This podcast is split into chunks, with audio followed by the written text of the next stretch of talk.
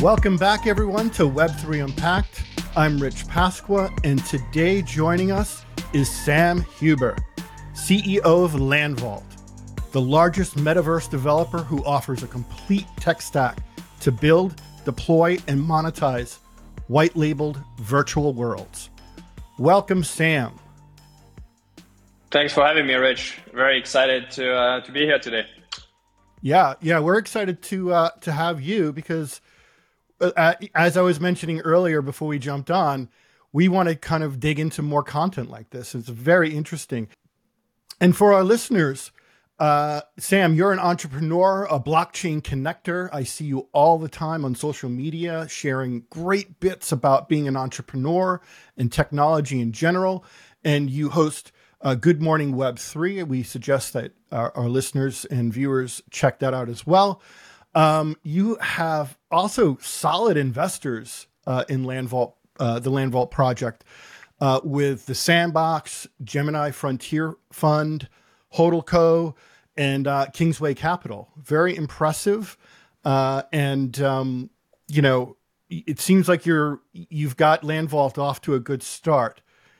Um, okay, so what we like to do, Sam, uh, before we jump into products and you a little bit more, I always like to ask our guests, how did you get involved in Web3? What was your journey like?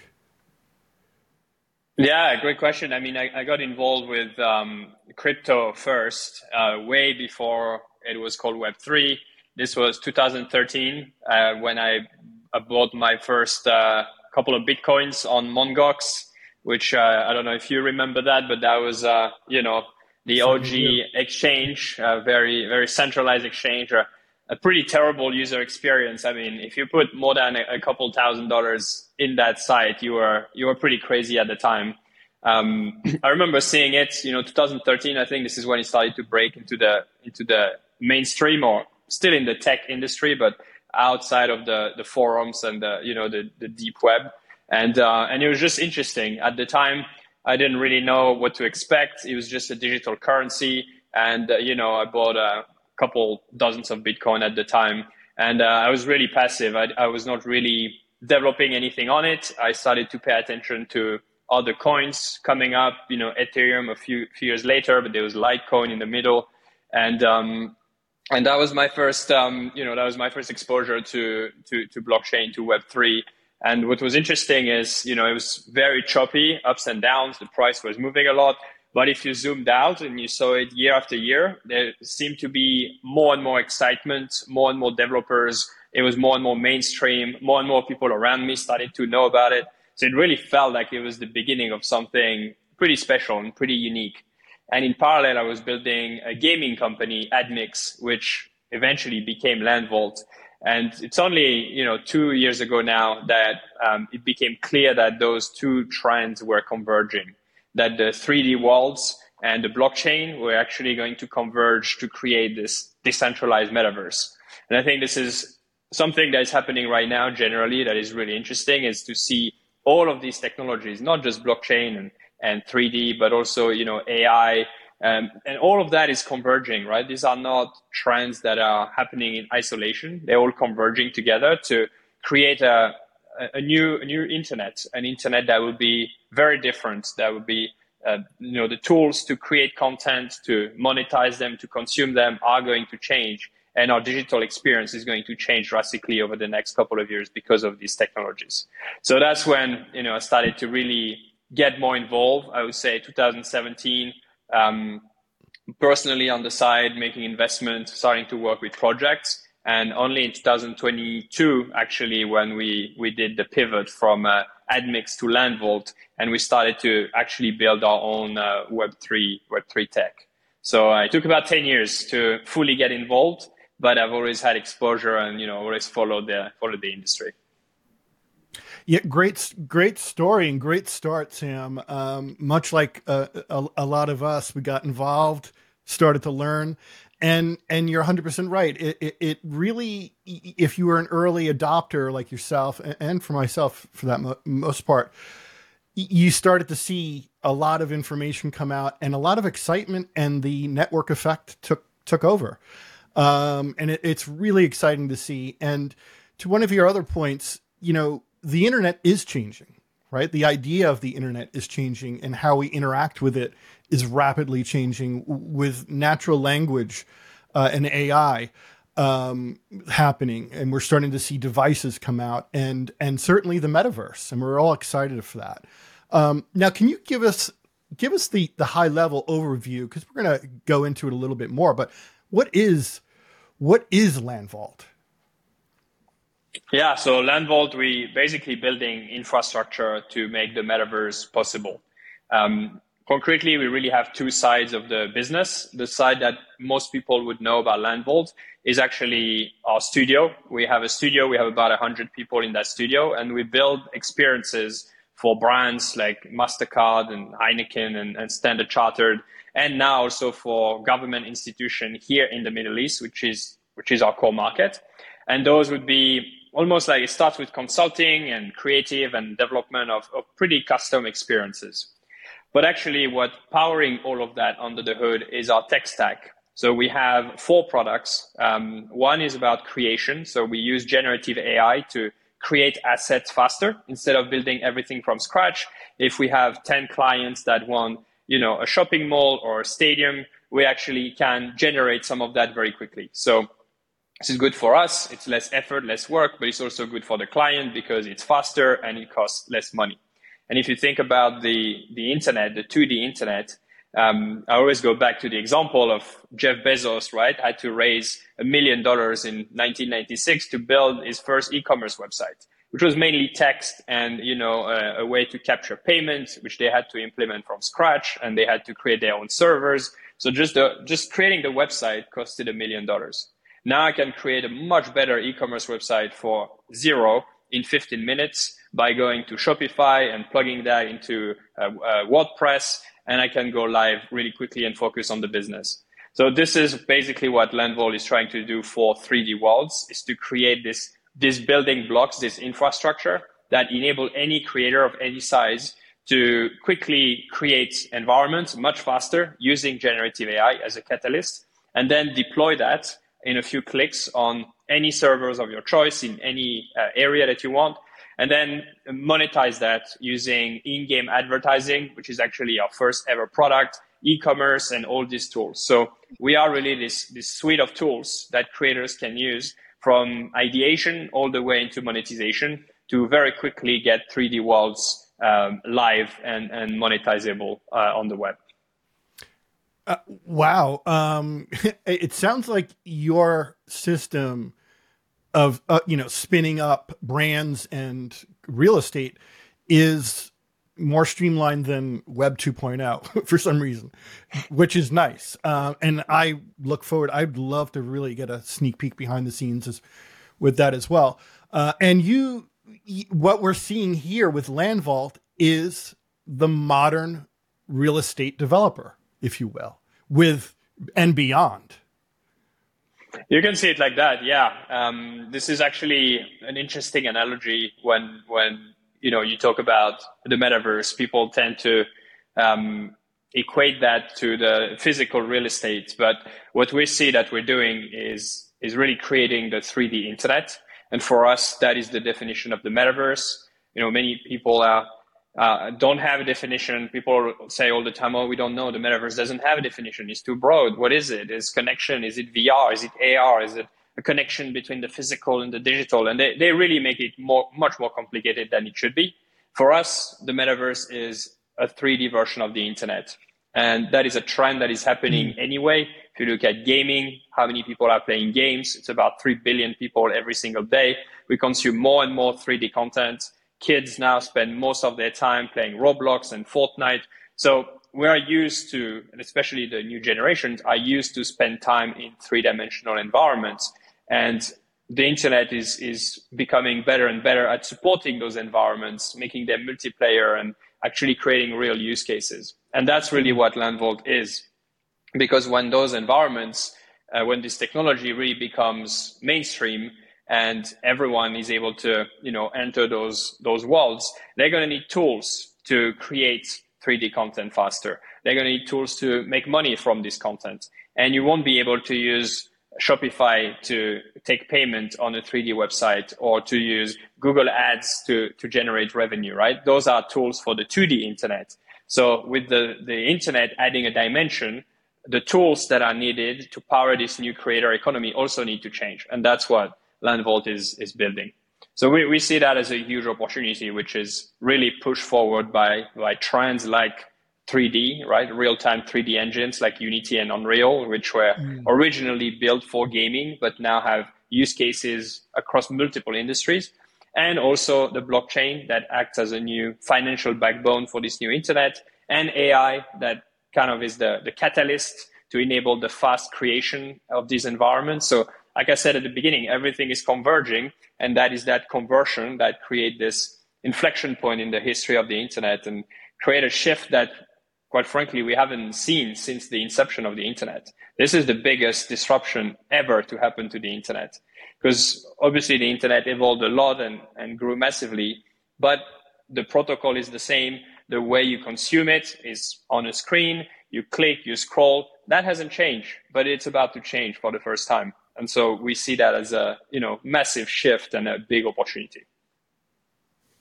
Yeah, I mean, Web three in general, uh, the world of it is profound. It really is, from finance to the end experience for for users.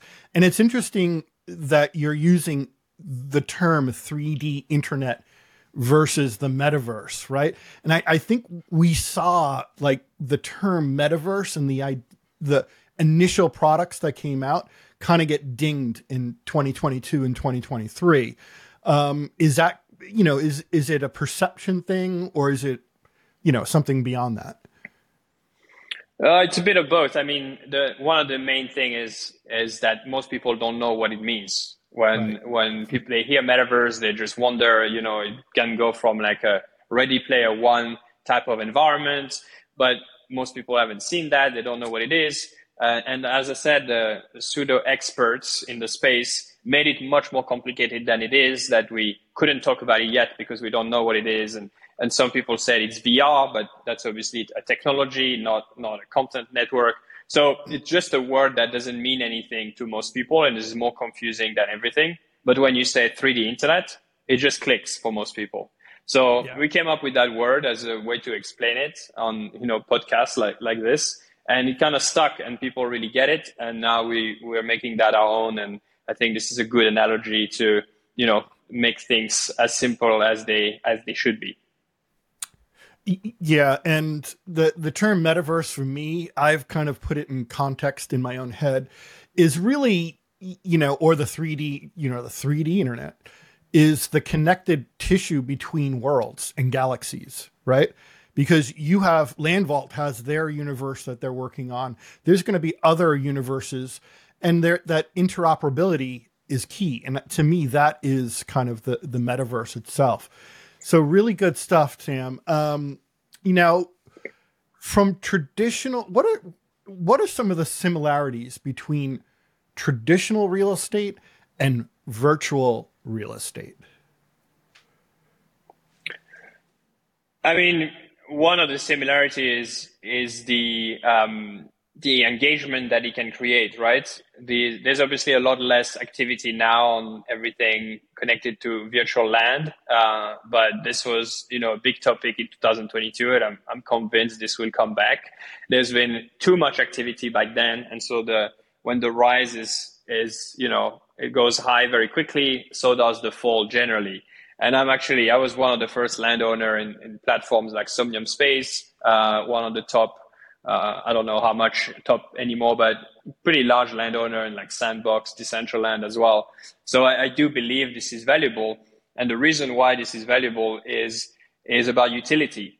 And it's about what can you do on this piece of real estate.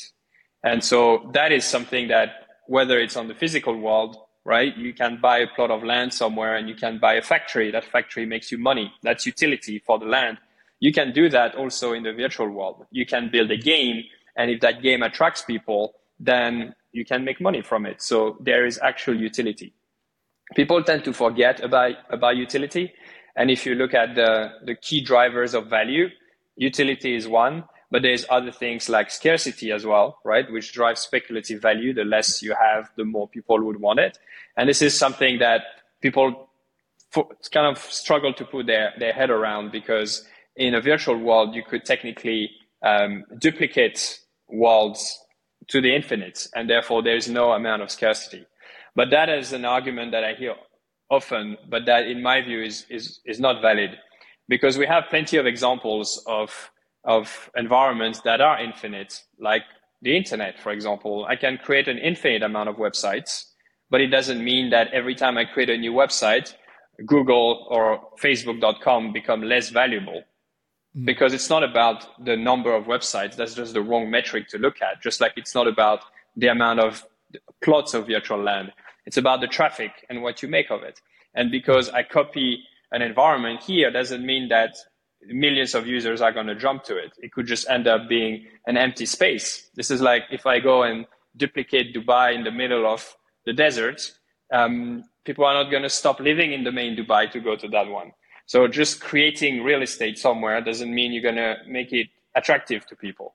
So it's the same in virtual world. It's all about the traffic and the traffic will come if they find utility, if they actually get something interesting to do there. So in my view, this is fairly similar. Obviously, there are there are differences, um, but you know, I really think that if you believe in in the metaverse, and not all the metaverse will be will be denominated by virtual land, but there are platforms like the Sandbox, for example, where owning a presence in the right spot will be very valuable when that platform actually gets you know millions and millions of users. Just like you want to be in the main in the main retail street in Fifth Avenue, you know brands compete to be there. They could find much cheaper rent somewhere else, but they want to be where the action is, and so it's going to be the mm-hmm. same in virtual worlds. Yeah, yeah, ranking and scarcity, uh, and, and you know, truth be told, physical real estate is becoming more and more scarce and more and more expensive as we can see in contemporary times. Um, it's really difficult to people for people to get into it, but it's also really interesting because if you're running a brand uh, and you have physical locations, whether you're Nike or uh, Disney for that matter, you want to have that extended experience in a physical location, right? Or a digital, sorry, a virtual location as well, not just physical. Now, with that said, you had brought up some really big brand names earlier on. Who are you working with and how are they utilizing Land Vault and, and the 3D internet? So the, the clients kind of changed a bit over time. There was the, the first period when uh, 2021, 2022, uh, you know, post uh, Facebook rebranding into Meta, this created a big wave for, for brands, mainly consumer brands, that wanted to join to join the, the metaverse, enter those platforms. There was on Roblox, on, on Sandbox, on Decentraland, and all these platforms. And so at that time, you know, my the, the, business of the company at that time was advertising in video games. So this was uh, not a huge um, um, difference to to go after those brands, and instead of just creating product placement in video games, we created experiences for them in the metaverse. So we were we were ideally positioned at that time. We had just raised a Series B of twenty five million dollars. So we went hard. We repositioned the company. We rebranded Land Vault. We made a studio acquisition as well and um, and we started to bring these brands in the metaverse. We were one of the few, I would say, credible player that was you know large enough to handle big accounts. Like we work with Mastercard, we work with Standard Chartered, we work with uh, quite a few e-commerce um, brands as well. We work with Web three uh, NFT project like uh, World of Women. Um, mm. We did uh, close to 100 plus project that year, of different scale, different sizes on, on different platforms. And then, you know, end of 2022, we started to see a, a big slowdown. And um, Q1 2023 was basically dead. Brands were kind of over it. You know, the, the marketing campaign was over. This was clearly not a long term vision for most of them. Some of them are here to stay, but most of them just wanted the headlines and wanted to build something quick that just didn't have much um, long term value. So this is when, you know, luckily we had a few clients already in, uh, in the GCC region in Dubai, where I am based now. And we saw here a very different motivation, uh, much more long term. there is a, a, metaverse Dubai strategy, and this is also the case in Saudi Arabia and now in Qatar, where those countries are really trying to take the lead, diversify their economies, and becoming a top 10 digital economy. And they see frontier technologies like the metaverse as one of the key pillars to this. And they're basically pushing all the public sector, the private sector also to some extent, to build virtual experiences. Just like, you know, everyone went from offline to online in the early 2000. Now it's the time to go from 2D or online experiences to 3D. And it's happening at all levels. And so we've been lucky to capitalize on that and basically find this new segment of customers. We've worked with you know, government in Dubai, um, um, the tourism authority in Saudi, public investment fund. We work with um, Yas Marina, the Formula One track here, different ministries from you know finance to economy, and so it's it's just pretty crazy here the um, the the amount of opportunities in the space, and it's also what's most exciting to me is that they're really building for long term. This is not a quick marketing campaign that we're doing, but this is about rethinking what how their services and their products could be delivering value to customers in those 3D worlds. So there's use cases of procurement, of connecting different ministries together, and there's use cases around e-commerce and uh, uh, helping local shops promote their products better to, to, to users. And there's use cases around simulations for logistics. There's use cases around promotion of, of local artists. So it's really about rethinking from scratch, like how can we do better if the internet was three dimensional? How can we get this business to be more successful? And it's very exciting, right? To to have to think about it from from scratch and really getting a shot at rebuilding those things. So so it's been quite a journey, you know, going from um, from brand experiences to now actually rebuilding government platform from scratch. But the core of that is the Landvault technology, the products I mentioned on the creation, using generative AI to publishing to monetization. Those tools are basically plugged in on all of those different projects and, and really supporting the whole infrastructure. Mm. Yeah. And uh, uh, being someone who's run quite a few projects in the Emirates, uh, I can say they are, if there's one group of folks on the planet that are into heavily advanced technologies, architecture and beyond, uh, it's them. Um, you know, we, we've done some outrageous work in, in the past, and they are very forward thinking. Uh, you know, in, in, their approach, they want to go yep. above and beyond to be almost future proof, if you will. So that's really, really cool. Um, now, how can you just give us a quick snippet of how someone might how you might onboard someone into uh, the 3D or land vault in the 3D internet? Generally, it starts with an idea that the, the client would have. They they want to jump in. They want to create a virtual world for their brand, for their for their services. Um, more often than not, the the brief on their side is is not super clear, right? They're they're exploring. They they understand it's a big thing, but most of the time they don't have in-house experts and so it really starts with our, our, studio arm which is this you know consulting on demand kind of uh, service that we offer where we help refine the use case let's say you are a, a retailer you're selling shoes in the real world and you want to jump in the metaverse what does that mean what can we create an experience that would be fun engaging that would not be completely separate but that would actually bring value back to your main business. So how do we fully integrate things and not just create a gimmick? So that's the, the creative process. And then we would start the implementation mm. of the actual experience. So it could be, you know, this futuristic shop selling shoes that are NFTs, but when you buy that, you actually get a discount on the physical shoes.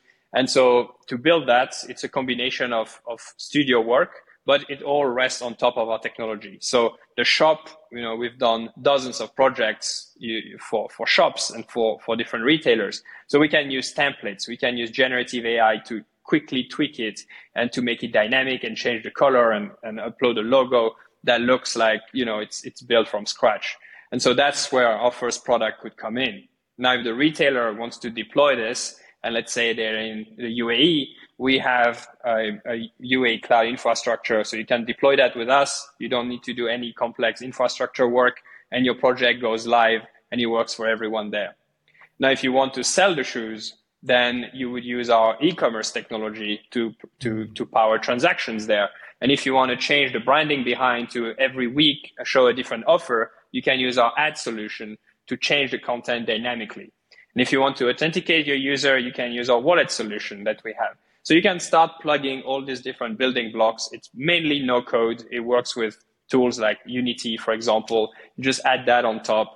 And, um, and you basically bring your world to life and you, you can go from idea to monetization in literally a matter of weeks, right? There's still a, a bit of a um, custom parts where you need to, to build things, but we are trying to streamline the process. We're trying to see where can we save a huge amount of time, a huge amount of cost so that experiences that used to cost, you know, $100,000 to build, they should cost $1,000 not like 80,000 or, you know, we're not, we're not looking for a 10 or 20% decrease. We're looking for a 10 to 20 to 100x decrease. And that's really when we believe that the 3D internet can become mainstream. When everyone, you know, you and me, we, we can just go and create our own 3D profiles, just like we're creating our own Instagram page. That's when we're going to start to see an explosion of, of content.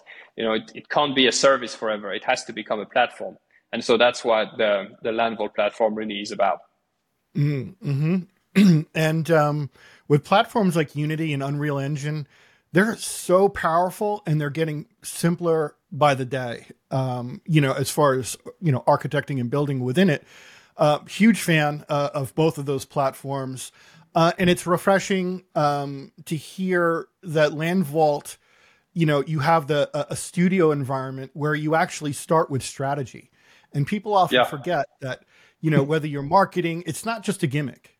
You know, build it for the long term because yes, there may be a small population now, but it will be ever present. Everyone will be using some kind of 3D environment, whether it be for, you know, digital twins, for, for buildings. I know Dubai is big on that. Um, the United States, I'm working with some ESG companies now that are doing that. It's all coming together on these platforms. And it's really nice that you have kind of a plug and play package for people. Now, being a design nerd myself, do you offer architectural services like design services? Um, yes, as part of a broader solution. So we, we don't just provide a design and, and you know let someone else implement it we we really like to to provide this 360 degree solution. So there is this uh, first phase of, of conceptualization, then there's a phase of design, then there's a phase of implementation using our technology. But those things are connected. If you want to work with LandVault, you kind of have to do it all the way. We don't we don't provide those service on a you know uh, on a menu uh, handpick package. So you have to you have to do the whole thing because um, you know integrating things, integrating services is difficult. It's generally a point of failure when you have multiple companies involved that have you know different objectives. And so for us, it's kind of uh, take it or leave it mode at this point, where if you want to work with us, we can provide everything, but it's all fully integrated. Awesome. Yeah. And I would imagine, you know, certain brands, you know, larger brands are very particular and specific about their specifications on their virtual worlds. Very interesting. Um, now, you know, hitting on a little bit of, you know, the marketing end of things and the ado- like adoption is everything, right? Um, and we know it's a it's a little bit of a slower burn for the 3D internet or the metaverse, if you will. Um, how are you how are you uh, helping brands onboard folks? You mentioned a little bit before as far as you know, showing specials on, you know, uh, weekly advertisements or specials or discounts on f- physical purchases. How are you helping people onboard more users? So there's two things, right? You have the, the tactical side, which is the, the tactics, like you said, um, you know, just marketing, reminding people to log in and those things. But this is, this is really tactical. I think on the, on the more strategic points, something that I often talk about is we are building the 3D internet not for our generation, but really for the for the next generation. So uh, people often say, you know, oh, when is um, when is my mom or my grandmother will be able to get in the metaverse? You know, this is when we know that this is actually mainstream. And this is the wrong way to look at it. We're not building the 3D internet for the for those generations. We're building it for the new generation. And if you look at what our you know kids these days of generation Z, generation Alpha doing, I mean, most of them are spending time in, in Roblox, in Fortnite. They're spending time in virtual environment. This is this is the new um, playground for most of them. So those kids have basically been growing growing up in, immersed in 3D content. They also were born at the same time as cryptocurrencies. So when they get to the certain age, they, for them it's going to be just normal, right? There's this parallel digital currency. So you know when you're born with the technology, you tend to forget about it. it. It's not a big deal. It's just natural. You see kids today, they they they seem to be born with knowing how to use an iPad. You know, it's it's just natural to them. For us, you know, it's natural to use electricity. We don't think about it every time we press on a on a switch. But for great grandparents, you know, this must have been a shock at the beginning because they were not born with it. They were used to something else and then you change halfway through. So if you think about it in the same way, kids and, you know, future grandkids, they, they are going to be completely used to evolving in 3D environments since they were kids. They were they grew up with it. You know, they became teenagers by meeting other people in these virtual worlds, and so when they become adults, for them to browse, you know, um, property in 3D before they buy it or uh, before they go and, and book a hotel or like shopping in a 3D environment and putting their clothes on an avatar to see how they fit that's just going to be part of their daily lives. They've always been doing that since they were kids in Roblox and other platforms. So to me, the adoption is is is really not a, a question. You just see that today. It's just that that population that is you know native to the 3D internet, they are you know maybe at max 15 years old at the moment. So we're still a few years away because, before they actually have, you know, disposable income and are able to spend time on those applications that we're building. But it's all coming. So I don't think this is mm-hmm. something you can really force. I think this is just, it's going to happen naturally. The other thing I want to mention as well is it, it will only happen if those platforms provide an advantage compared to the 2D internet. So if the experience takes 10 times, you know, the, the time that it takes to buy something, no one's going to bother using a 3D environment, right? The, the experience has to be significantly better. It needs to save you time, it needs to save you money, or it needs to provide more entertainment. And mm. the two main drivers here is time and money. This is really what drives most people. And if you think about most apps, most technologies that actually, you know, became mainstream, they solve one of these two problems. And so this is something that needs to be, you know, it's, it's, it won't happen just because it's 3D right? When people talk about immersion, the immersion is not a value proposition. Like right now, I don't need to be immersed, you know, to talk to you, to have a good time. This platform is great. Now, maybe it could be better in 3D, but it could also be much more clunky in 3D and just be, you know, take a lot longer to connect and, and just be a worse experience. So it still have to provide the fundamental value that we're looking for. But if it does, then I believe that for most things that are experiential, 3D can actually provide an advantage. And for the younger generation that we are actually building that for, this is just going to be something natural for them. All great points, Sam. And, and, to, to add to that, it, it also needs to be portable, right? It needs to fit in your pocket too, right? And your on all of your devices. And um, it's really interesting, and it, it's great that you're you're kind of like you know going a generation ahead which I think for this particular application is the right thing to do. Because the last 15 to 20 years, we always use the term digital native, but now it's mm-hmm. going to become blockchain native or crypto yep. native. So, all really get really great points. And talking about blockchain, you mentioned, I know there the economics of the blockchain play a big part in this. AI plays a big part in this. Um, but how else are you using, say, NFTs or smart contracts, um, and, and, just the blockchain in general, uh, to to further the experience? So we're actually launching. Uh, I mentioned our four products, and I mentioned the first three: creation, publishing, monetization. The fourth one is actually our Web three product, which is called Matera. It's a separate uh, entity and a separate protocol. And the idea here is while the other three um, products are really helping with the, the creation and the setup of that virtual world. Matera will help with the, the economy and developing the, the economy inside the virtual world. And this is where I see blockchain becoming a, a really intrinsic part of the, of the metaverse by becoming this financial backbone, this new way to process transaction and to deliver value between the different participants of that economy. And specifically, what we focused on with Matera is to create a better creator economy. So the creator economy is how people who actually create content and those, the creators are the, the shapers of the internet, right? They are posting things on social network, they're creating videos, they're creating great podcasts like you are. And this is what drives people to the internet on top of the platforms. But by and large, those creators are struggling to monetize on social media platforms. Mainly, you know, social media platforms capture uh, from 50 to 100% of the value in, in some cases.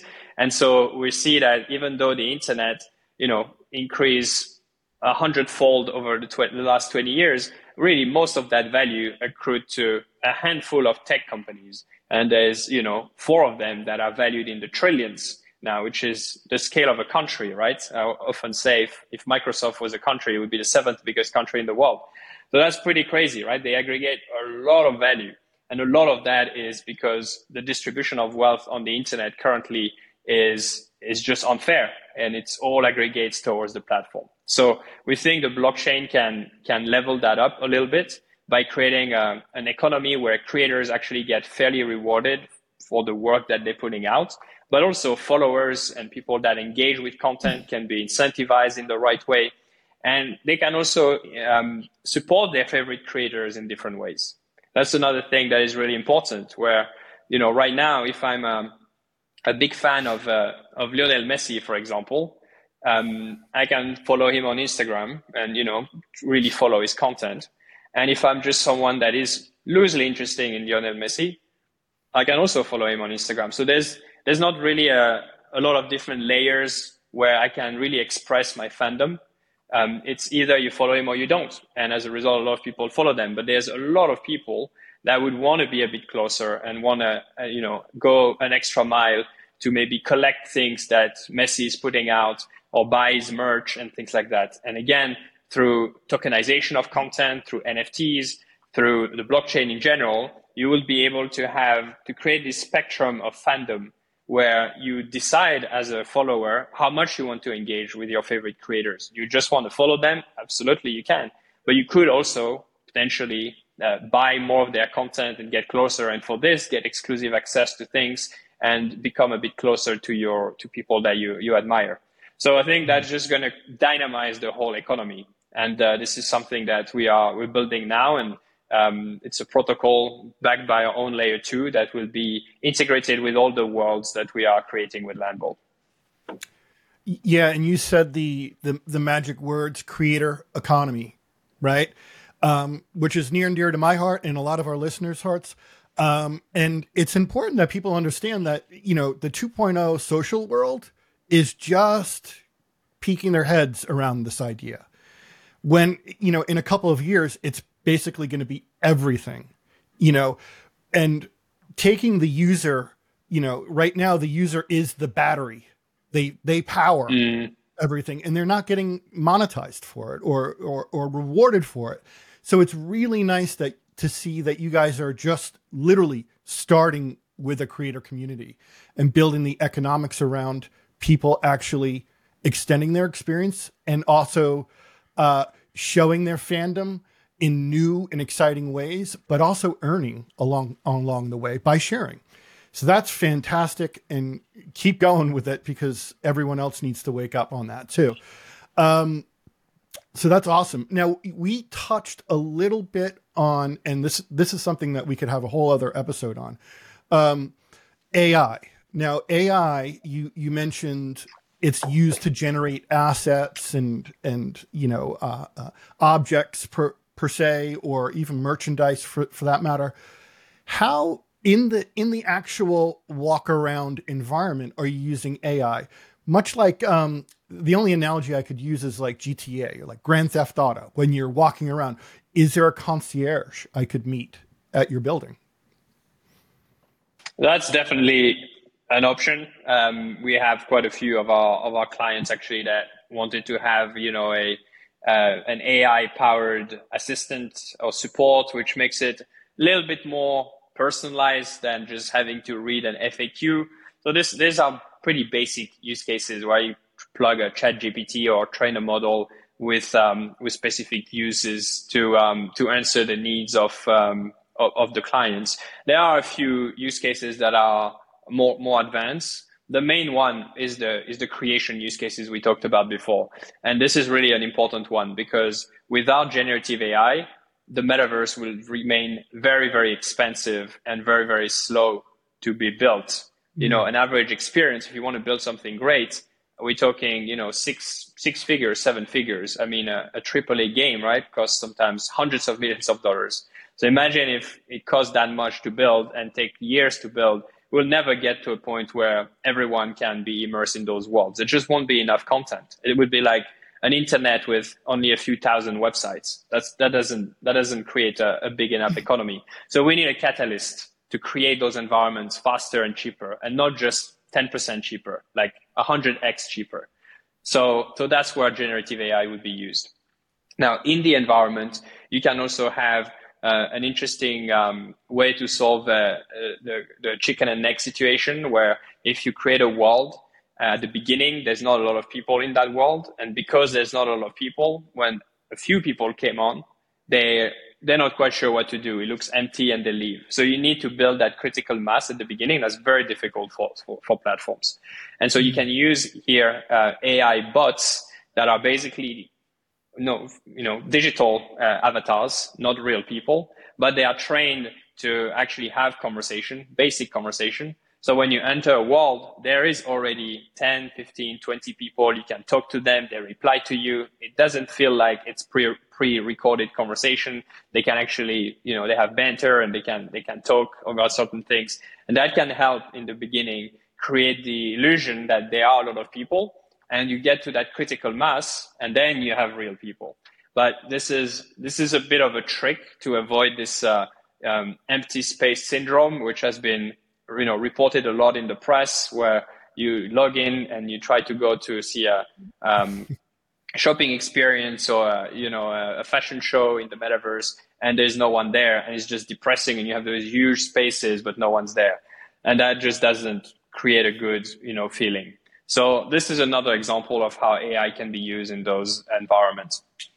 Mm. Yeah, and you know, it, it people really need to understand that AI is is really necessary for actually building out some of these these virtual environments because to your point it's hyper expensive to to render worlds or or objects or characters uh, in, in 3D. Um, I don't care what platform it is. Um, yes, it'll be bespoke and wonderful and, and excellent, but it's really not feasible. And you, you do need help from AI to do this. It doesn't mean you're cheating. It doesn't mean anything else uh, about that. And then to your point as well, uh, the adoption point, you do want to see other humans or, or bots or any other presence within a, an environment that you can potentially ask questions or interact with. Um, now with it, so that that was great, Sam. Now with you know AI and everything else, um, gamification, right? It's it's huge, and it's not about you know I'm going to go to you know Nike shop in, in you know the Land Vault or a 3D world uh, and play games. Maybe maybe you can, but how is the experience gamified?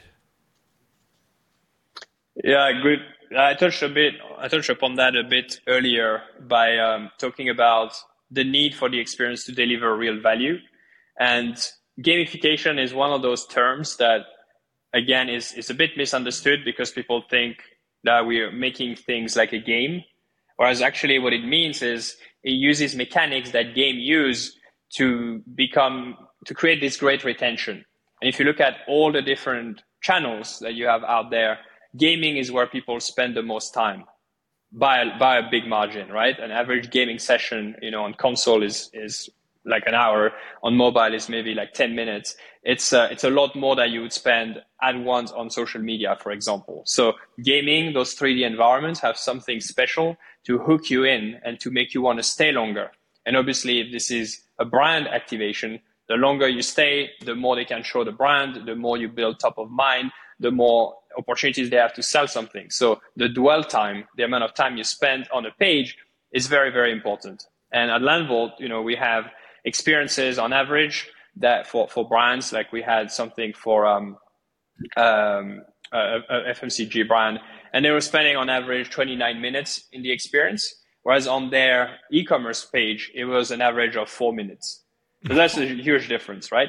And just yeah. because you had to complete a quest, you had to set up your avatar, then you were part of an experience, and you had to talk to someone. So it's just fun. It's just engaging. And so gamification is really about creating that journey so that you have something to do in those experiences. And those things can be guided a little bit, of course, and you know, you incentivize the behavior that you want to see. But at the end of the day, if you have to summarize what gamification is, is really engineering fun creating something exciting so that people actually want to spend time there and not just spend time in an empty warehouse. Even if it looks amazing, if you have nothing to do, you're not going to last very long because there's just, you know, time is too valuable. So, so mm-hmm. that's what gamification is. And it's actually learning from the gaming industry who has been very good at hooking people in, making them play longer and come back every day to compete and, and all of this stuff and integrate that into the fabric of this 3D internet to just create a, a more exciting type of experiences. And this is this is really key, and this is often forgotten. We actually have a whole creative team at Landvault that specialize in that, and that's the first step. It's the design, it's the concept. We create this loop. You know, you have to have a core loop of what our users actually going to do uh, in that experience, so that they stay engaged and they, they they actually have fun doing it. And if you don't have that, then you're just going to have an empty space. It's like going to an event when there's no programming. You know, you, you, the space may be nice, yeah. but if there's nothing to do, you can't get value from it, and it's not fun. You're not going to stay very long. So this also applies in in virtual worlds. Yeah, and having come come from a, a gaming background myself and design games, and it's all about leveling and keeping people engaged and having them achieve milestones and goals along the way, and that's key to you know retention. So really nicely done. Uh, this is exciting. And um, now a, a, bit of a loaded question for you here, Sam. Um, you know, uh, in my mind, it's not you know if it's when pretty much every brand, every person is involved in a 3D world at some point. What do you, where do you see mass adoption happening or a, a real threshold? Five to 10 years. I mean, you know, five years ago, no one was talking, no brand was talking about a presence in any kind of game. I actually started the, my company about six years ago now, and we were providing product placements for, for brands inside video games. And educating brands on, on video games was, was a huge thing. Most brands, you know, video games was already big at the time. There's already close to 2 billion people every single day. But brands didn't want to touch it. They felt it was risky. They didn't understand the audience. Like fast forward five years, this has massively changed. Every brand now has a presence in Roblox, in Fortnite, is advertising in gaming, supporting e- esports team. They understood that gaming is, is fundamental part of our culture. So if we've made that progress in five years, imagine another five years. And now with the technologies, with AI converging and accelerating the creation of that. So I think this is just going to be a steady growth from there. It's going to be up and down, as we know, but overall, it's just going to be a steady progress. And as I said before, the, the real shift is, is when this younger generation, the Gen Z, the Gen Alpha, become of age to have disposable income and start to, you know, look for 3D experiences like they were, they grew up with to do adult things like booking holidays or uh, do uh, you know trying out a new car before they actually go and buy it or book a hotel or all these kind of things. So that's you know it's, it's just going to be a progressive evolution from there. And it's all driven by by gaming that has really become a, uh, you know the the main um, pastime now for for young generations. Yeah, and Gen Z and Alpha are going to expect it. They're not going to want it. They're going to expect it. So, yeah, really, all really good points and, and excellent for getting you know ahead, way ahead of, of the curve here. Um, and as we wrap up just a little bit, Sam, um, I I always like to kind of understand um, protocols, companies like yours, you know, really interesting projects, what their team looks like, you know, globally, locally. What does it look like? So we have about we have over 100 people uh, globally. Um, a big chunk of that, probably 65 plus, are part of this uh, studio. So these are the, the different people that are you know designers, asset builders, architects that are deployed on various projects for clients. And then we have our internal team, which is about 40, 40 people right now. Um, those are building our own platform. Those are the, you know, the AI tool, the publishing tool, monetization tool. Um, we have product people, we have marketing, obviously sales as well. And then we're now carving out a specific team for Matera, the Web3 side, which requires, you know, different skills and also different marketing, different positioning. So that's the that's pretty much the makeup of the team. And I'm here based in Dubai. We're building out our team here. We have a, a, handful of people here, mainly on the sales and marketing, relocating a few people here, and then we have uh, still a big hub in London, in the UK, which is where the company started. Yeah, I, as I mentioned before, I think you're really squarely rooted in the in the place uh, Dubai. That really is. I, I think a lot of this stuff will really pop off. So excellent. Now for our listeners who may be interested, I know I am. Um, do you have any events or conferences coming up or uh, X Spaces, uh, any live feeds, anything? Um, we do definitely. So it's uh, it's it's about to you know conference season is about to start at least here in the in Dubai.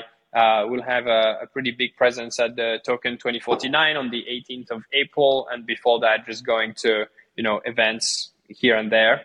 Um, we are pretty active on social as well, so not always live, but you know, if you follow myself or the, or Landvault, the company, um, you can see some of my content. I talk a lot about entrepreneurship, generally fundraising, and um, and just generally, you know, learning along the way of of building a, an exciting company in the space.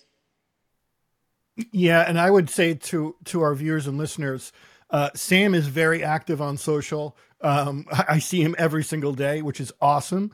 You need that, that, kind of presence. Yeah, no, it, it, it works. And, you know, anything from entrepreneurship to 3D worlds and marketing and beyond, uh, just really good, nice slices of, of content coming out of uh, Landvault and Sam. I appreciate um, that. Yeah, yeah. And um, where should our listeners and viewers go to get involved? So you can go to landvault.io. That's the main website of the company, or you can follow me on pretty much any channel at Sam Huber, S A M H U B E R. Mm-hmm. Uh, awesome. And uh, Sam, this has been amazing. And like I said, I think we're just scratching the surface of a lot of this. Right kept going for we, sure.